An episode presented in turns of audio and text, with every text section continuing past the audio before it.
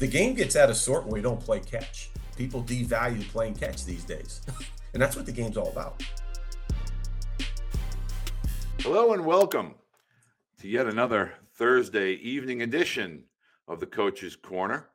Uh, each and every Thursday, Baseball Blue Book, uh, we bring you college coaches from around the country at all different levels and divisions. And we simply talk about not only that university, their conference, but we get some perspective with regard to the coaching staff, their philosophies, and so forth. This week, I'm really excited because as a former Division three coach, you, you come across a few high level programs. And today's guest, uh, Bill Decker, was a, a, coach back in the day, I believe, from the early 90s, 91 through 2011 uh, at Trinity within the NESCAC, which is an elite academic uh, conference here in the greater New England area. And these days, he finds himself in Cambridge, Massachusetts, uh, at the oldest institu- institution in the country, Harvard University head coach Bill Decker. Bill, thank you for joining us today. Happy to be here, Walter. Thanks for having me. Uh, very, very. I'm really grateful. I know we're in season. I know uh, time is precious. And one of the topics that I would like to start with is, you know, we see a lot of these uh, colleges now that for a long time were really do big academic institutions. I'm referring to schools like UVA, Duke, Stanford, uh, Vanderbilt. Uh, and, and, now, when parents start to think about college athletics, they're obviously looking uh, into the Ivy Leagues. I'm wondering if you can tell me a little bit about how the Ivy Leagues operate with regard to the scholarship topic, as well as recruiting when you begin your recruiting process at Harvard University. Yeah, I'll just base it on my last decade here, Walter. Obviously, the landscape has changed a little bit. Um, you know, the Ivy League is a non-scholarship uh, league. You know, it's all based on demonstrated need through the financial aid process, which is fine. Uh, I think what people will understand is that the financial aid and the grant is pretty overwhelming if you qualify, and in some respects, uh, can outdo a scholarship school. Uh, but I think the landscape has changed. Uh, obviously, um, things are getting tighter and tighter. I think the last 10 years here, I think the league has gotten stronger and stronger. And if you look at what's happened, you know, the past four or five years, you know, just prior to COVID and, and then post COVID, I think what you're finding is, you know, some of the Ivy League schools, when they do go against, you know, the Power Five types institutions, uh, not only are they competing at a high level, but they're being successful in some of those games. So, I think the bar within our league has definitely risen. Well, I, would have to agree with that. I think a lot of that has to do with the fact that student athletes and their families are now recognizing um, that the power of trading that athletic ability for academic excellence. And obviously, you cannot do any better than an Ivy League uh, program. But I also want to tie that into your recruiting. You know, a lot of parents and student athletes get concerned they're eighth graders, ninth graders committing in college, and I'll get to that topic in a second. But with regard to the Ivy League, you're you're kind of your beginning to recruiting starts a little bit later, does it not?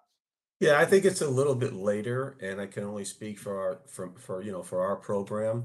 We're, we're definitely moving a little bit earlier than we did, you know, back in that you know 2012 13 era when I first got here. But then again, I think each of the eight institutions within the Ivy League work at their own pace. Um, some may be able to go a little bit earlier, some may not. But you know, for us, you know, with with with myself, uh, and, I, and I tell this to to Coach Stark and Coach Cole, and you know, right now it's my son Kyle with us. You know, we're going to move on somebody when I feel comfortable that things are in place, and at the end of the road, you know, it's going to be a positive decision through the admissions process because it is a long, it's a long drawn out thing. Um, you know, coaches in the Ivy League do not accept students. Our admissions departments do, and there's got to be continued upward spiraling, you know, throughout the, you know, throughout the whole process. So it can be daunting. Um, if you don't know much about it, it can be a little bit overwhelming and complex. But I think once you take a deep breath and understand that there's reasons our conference does what it does, I think people are more comfortable. You know, one of the uh, dynamics to your recruiting that I've always found fascinating, even back to your days at Trinity, and I explain this to to parents and families.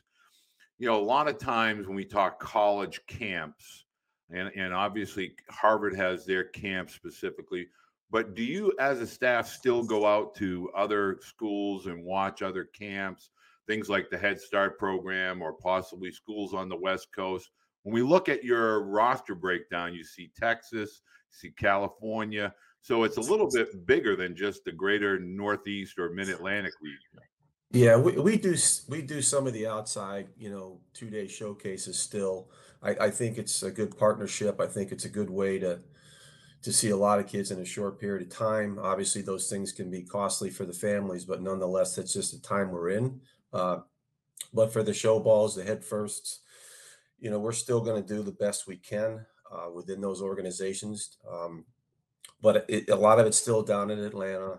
Um, I was just talking to, you know, our athletic trainer yesterday. You know, we're already obviously planning our schedules, and I've got to go to the West Coast three times, you know, by the end from the end of June to early August to different events and things, you know, and and and Coach Stark and Coach Cole, Texas, you know, into Florida. I mean, it's I, here's the thing I tell our guys, Walter, um, quality of life is really important, and there's so many things out there right now. Uh, I think we have to choose and pick and choose where we think we can, you know, get the fruits of our labor without overdoing it. Um, and again, you know, with all the things going on, not just in college baseball, but there's just so much out there and you can't be everywhere. Um, and it's really not resource driven for us because I think Harvard has done a good job backing where we need to be, but we don't need to be all over the place. And, and one of my one of my goals when I came was to try to kind of stay a little bit more in New England or east of the Mississippi. Um, but nonetheless, you know, based on the history of of Harvard, uh, we are going to draw kids not just from all parts of the country, but from all walks of life. You know, I always ask this question of every college coach. You know, what makes your university unique, or you know, when you're going out and recruiting now, asking that, you know, being a New Englander and and, and Harvard to me is the is platinum. It's the Mercedes Benz, the diamond. Uh, it's it's you know, when you say Harvard, heads turn. But what is it that you feel makes Harvard a unique opportunity when it comes to specifically baseball and recruiting uh, on a, on a nationwide basis. But I, you know, I, I again, the baseball piece obviously is is is extremely important to us, um, and, and that for me is is the first the first niche. Um, there's plenty of players out there that may qualify to get into Harvard, but but don't have that ability to play. I think for us, it's always been find a player first. We'll investigate his background and and not just his playing ability, but try to get inside his skin. You know, try to get underneath the surface and see what that person and his family is all about, because that's the important thing. Uh, you want to get it right, and I've said this for many many years. You know, the right player in our clubhouse is a good thing. The wrong one is not, because he's going to beat you every day um, and that's not good for culture and what we're trying to do in terms of investing you know with our kids but i think the thing for us and i know many many people think that harvard is a destination school which it is like like others. Um, but it's really complex. Uh, it's a really moving place. I think you need to stay on top of things. Um, you know after my time here at harvard i don't think it needs to be you know 24 7 365 you still need to live your life. Um, and it's much like other you know academic type institutions or not. You know if you stay on top of your your daily work and you know understand what you need to do and, and plan out and manage your time. I think schools whether they're private or public i think there's a school for ev- for everybody and you and you can do well. Um, I, I think short-term goals are important because a collective effort from short-term goals will lead to bigger things down the line. And as you know walter in, in your time in, in baseball and beyond it's it's not just what's in front of you it's having a little bit of vision for what's beyond and how you can get there I think what's really important about that is having a good understanding early as a high school student athlete about structure, routine, discipline. We use those words a lot as as coaches, but when we try to get families and student athletes to really understand, especially at a school uh, of the caliber of Harvard, having that in your high school and transfer transferring that into college is going to help you if you have a daily routine or or structure. Is would you agree? No question. I think um, I'm I'm very much a routine driven person, and I also think I understand when you have to kind of step outside the box a little bit, you know, for whatever reason, and then get yourself back on target. Um, know, I think the complex thing in the world today is, you know, everybody's trying to keep up with their neighbor, you know, keep up with the Joneses, and I think I think families and people in general need to understand that, you know, what's your path, what's your journey, and it's something we talked about at breakfast today. Um, listen, we're off to a record wise, we're not off to a good start right now, but that's the path we're on. And if we keep on moving, you know, day in and day out and do the little things, you know, we're going to turn this thing around because we trust one another and we trust the, you know, the f- four coaches and the, you know, the, the 34 players in our locker room that, you know, we'll be fine. We just, you know, we're just on a different path right now. But I think families families need to go and do what they want to do and understand again long-term goals listen we all want to we all want our kids to do whatever they can and be successful um, it's it, the world has changed since you know you and i are a few years younger walter and uh and it's also for you know for i can only speak for myself but trying to educate myself into our student athletes lives too because you know the, the the media and the phones and everything else is a little bit I shouldn't even say a little bit. It's definitely foreign to me. Well, it's foreign to me, and I and I when I speak with uh, you know high school programs, parents, I always try to get them to understand one of the wisest uh, quotes that was ever given to me when I was a high school student athlete was, "Baseball ends, education does not." Yeah. And you know, so it's something that always resonated with me and that I, I tried as a father to share uh, with my sons. And then uh, subsequently as a college coach, I tried to share. I want to talk about that because obviously, when we talk Ivy League, some parents, more importantly, some student athletes get spooked. Oh, that's too tough for me.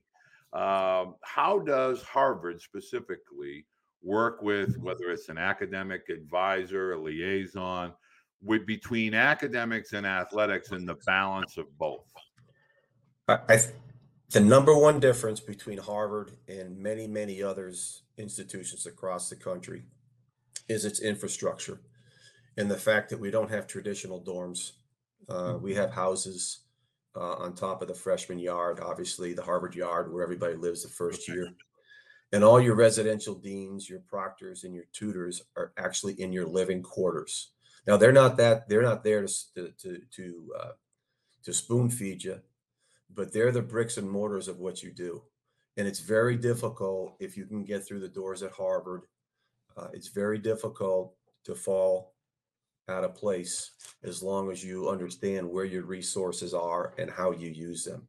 And that's the same for the other 12 residential living quarters once you, you know, move out of your freshman year and into your sophomore year. So your infrastructure's in the houses, all your tutors, deans, and whatever else.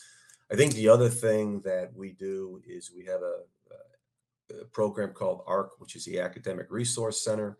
Uh, I know many of my colleagues uh, uh, in the athletic department use them, and not use them to actually tutor their student athletes, but act, but bring them in to discuss their program and how they can help the kids, you know, their first year and beyond.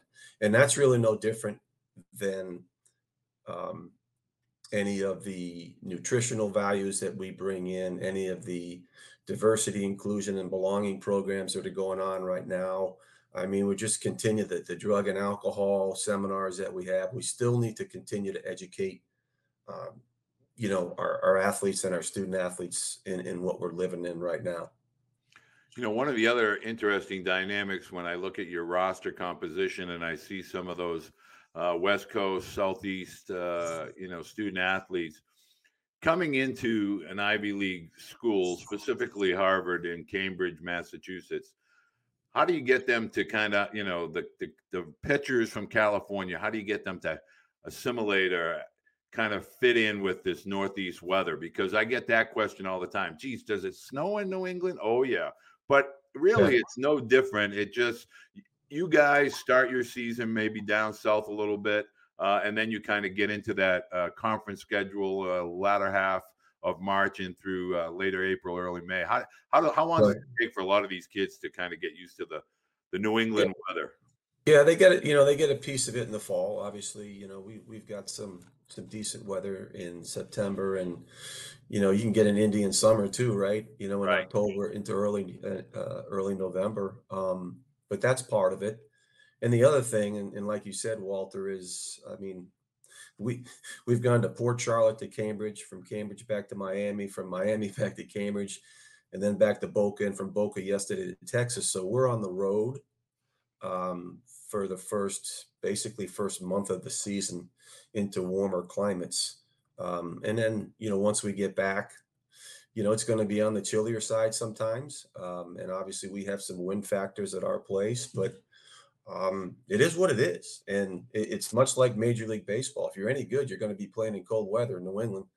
And, and God knows the story, you know, whether you're a Yankee or Red Sox fans, there's been a lot of, uh, lot of November baseball played in late October, November.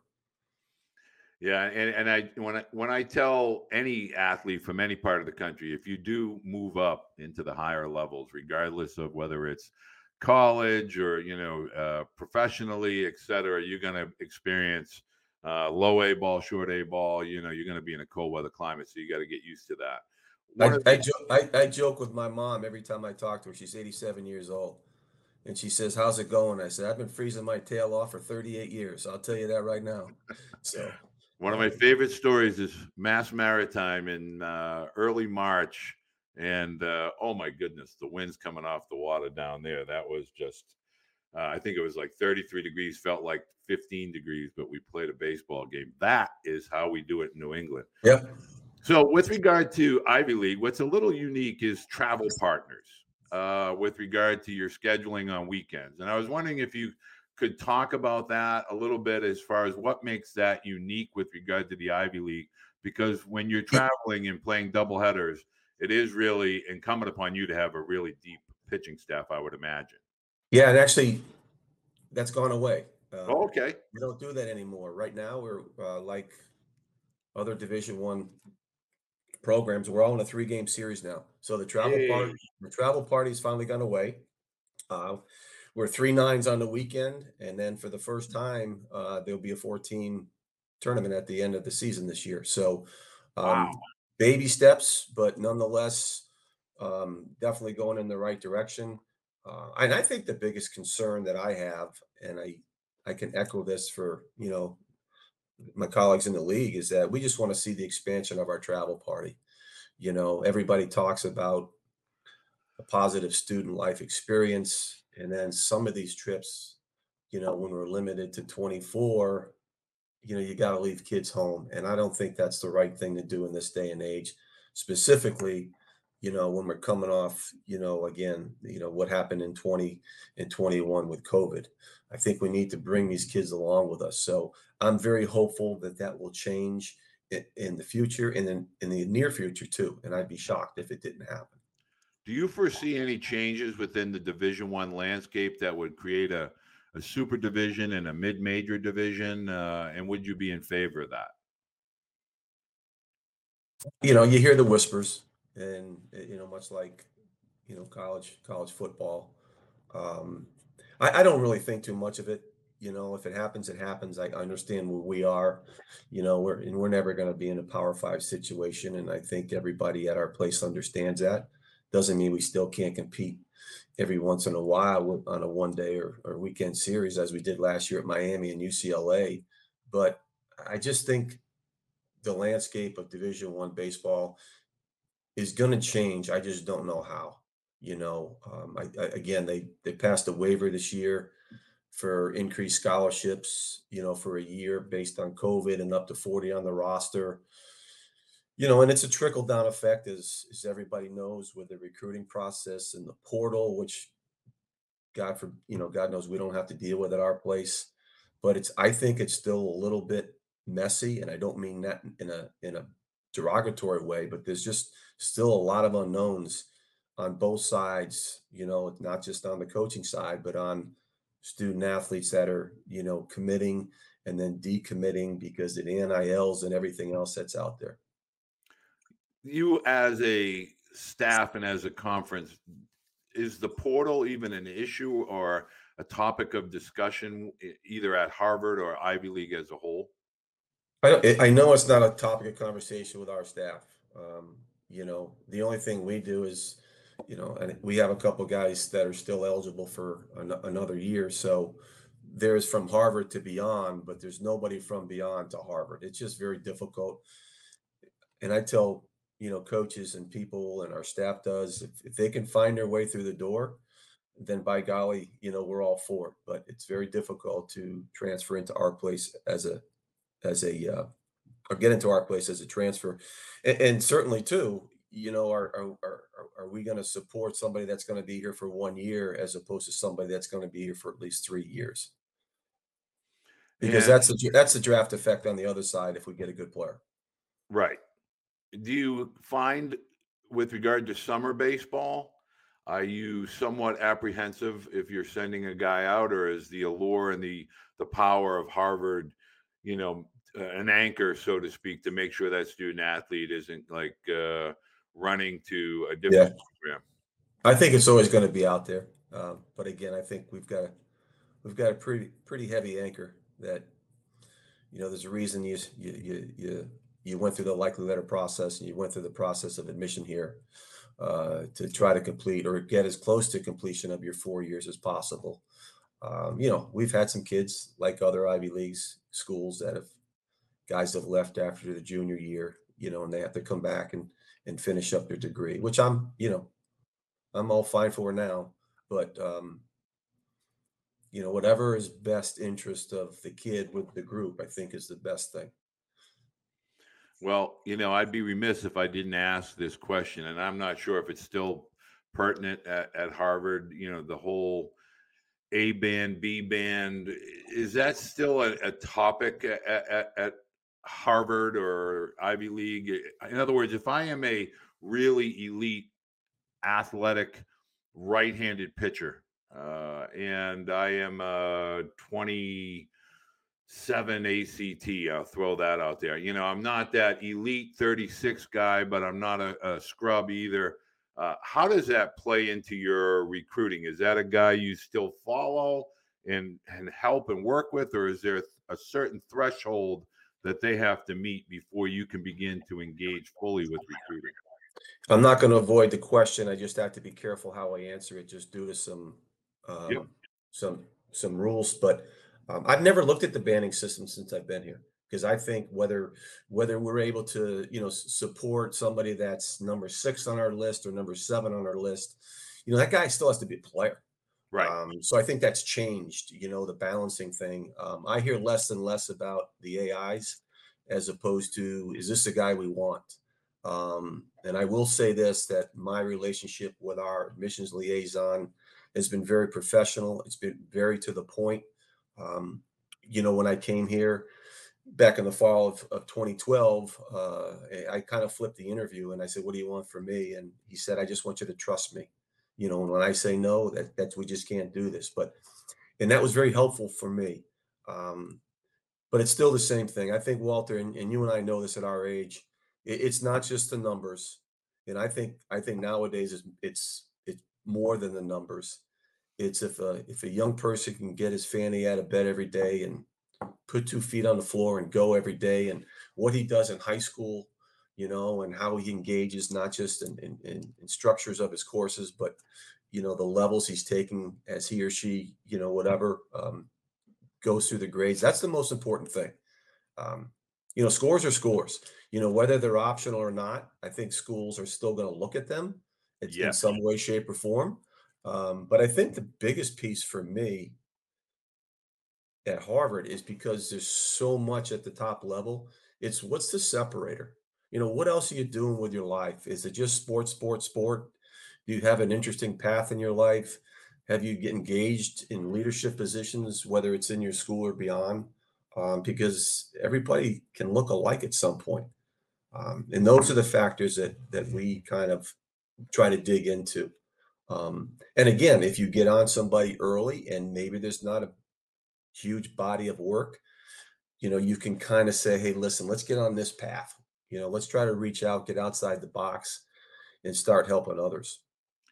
Man, I'm so glad you brought that up. That is exactly what I w- was hoping that you would share with with families. It's it's more about what you're doing within your community, leading by example, taking action steps, and what is the value? What is the Harvard education going to do for your future that you're going to make Harvard proud, but more importantly, you proud as a as a future leader? And I and I, this is really what we're all working towards as a college student, uh, you know, as a college coach with college students. So I'm glad you brought that up.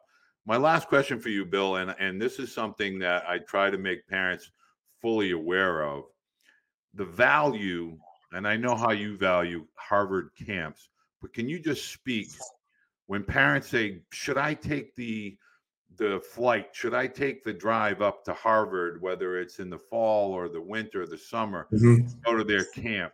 What do you say to that?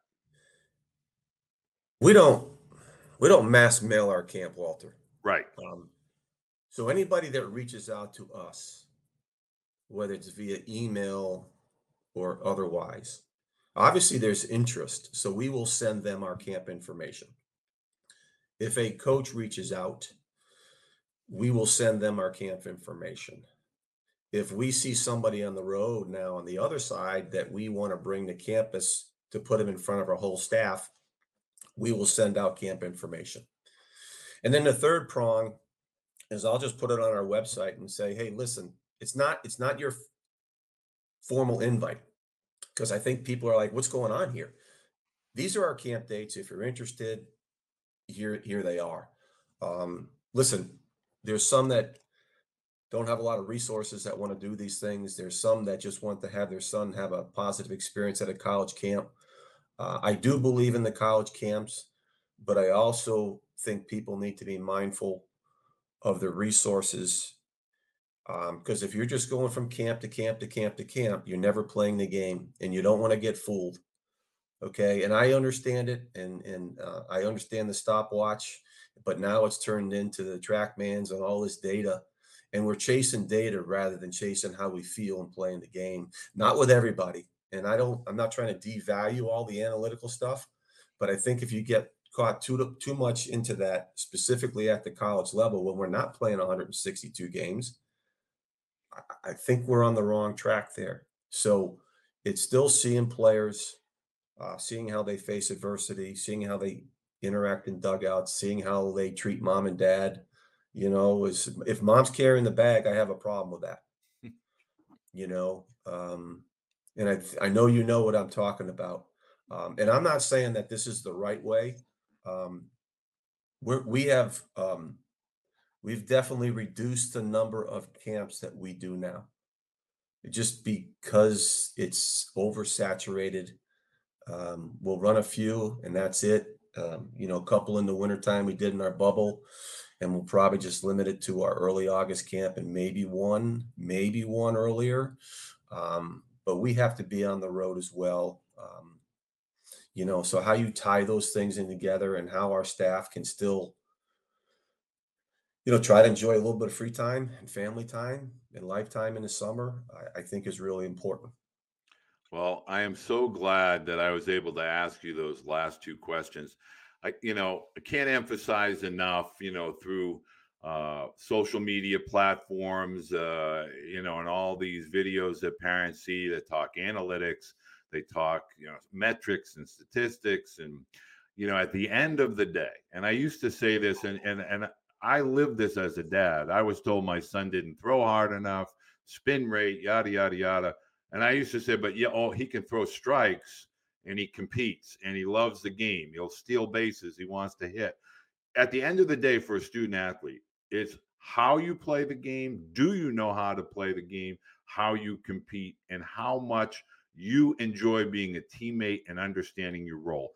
that is college baseball. And I can Yes. tell you that in New England, in California, in Texas, it's always going to matter. So, I want to. I'm digging for something, Walter. I want to show, I want to show you something.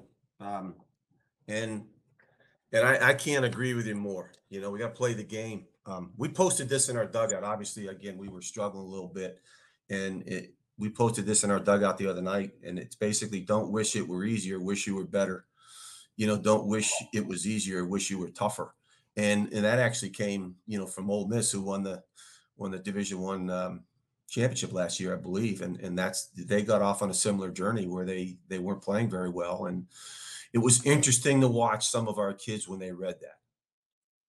You know, and that's a that's a, this is a really powerful statement. You, you know, it's not it's not hard. You know, we just got to just keep on moving. Whatever happens is just pick yourself up and go. But these numbers that we're all dealing with, I think sometimes get blown out of proportion. amen. and, and, you know, and so I, I- get a kick out of it when people say, "Oh, you're old school. You're 60 years old." At the end of the day, the number one thing my high school coach used to always say to us at the end of a tough day, you have to look yourself in the mirror and you have to be able to say, "I need to be better." Whether Yeah. that's a better hitter, a better base runner, a better fielder, whatever it means to you, tomorrow you have to be better and at the when you're talking with parents and student athletes and we're talking about showcases and camps and travel teams be a better player it, it's that simple and work every day to be a better baseball player a better teammate and, and things will you know trend in the right direction so You know know- what they say? You know what they say, right? Is yesterday's the past, tomorrow's a mystery, and today's a present, and that's why it's a gift. And I think we need to leave. We need to live because you never know, man. right oh man You Trust and I, that- especially you and I, are both sixty now. I know how old you are. Um, You got to keep on going, and and and I think that um, for as long as I'm going to continue to do this, I just want to pass along more so than I've ever done before. Just some little messages that are more life meaningful than they have anything to do with the game, because the game gets out of sort when we don't play catch, and that's our problem right now. You know, people devalue playing catch these days, and that's what the game's all about. Now it's funny you say that. I, I literally just did a presentation to about hundred uh, student athletes and two high school coaches, and they kept asking about uh, exit velocity and all kinds of metrics. I said, I'm going to tell you the secret to being a, a top flight college baseball player, and everybody kind of leaned in.